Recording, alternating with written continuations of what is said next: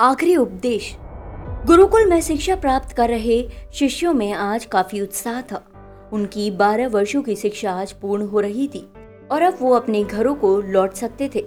गुरुजी भी अपने शिष्यों की शिक्षा दीक्षा से प्रसन्न थे और गुरुकुल की परंपरा के अनुसार शिष्यों को आखिरी उपदेश देने की तैयारी कर रहे थे।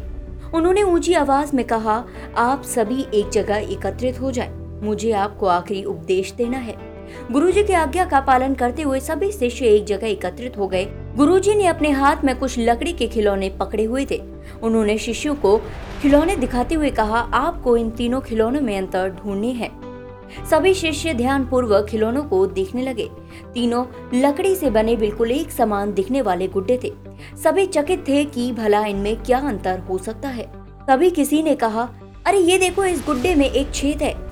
ये संकेत काफ़ी था। जल्द ही शिष्यों ने पता लगा लिया और गुरुजी से बोले, गुरुजी, इन गुड्डों में बस इतना ही अंतर है कि एक के दोनों कान में छेद है, दूसरे के कान और एक मुँह में छेद है और तीसरे के सिर्फ़ एक कान में छेद है। गुरुजी बोले, बिल्कुल सही।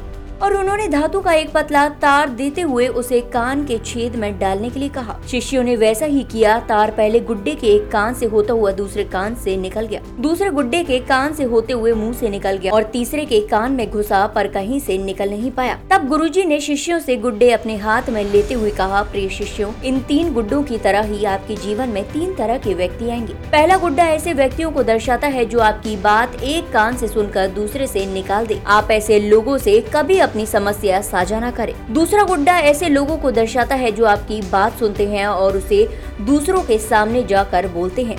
इनसे बचे और कभी अपनी महत्वपूर्ण बातें इन्हें न बताएँ।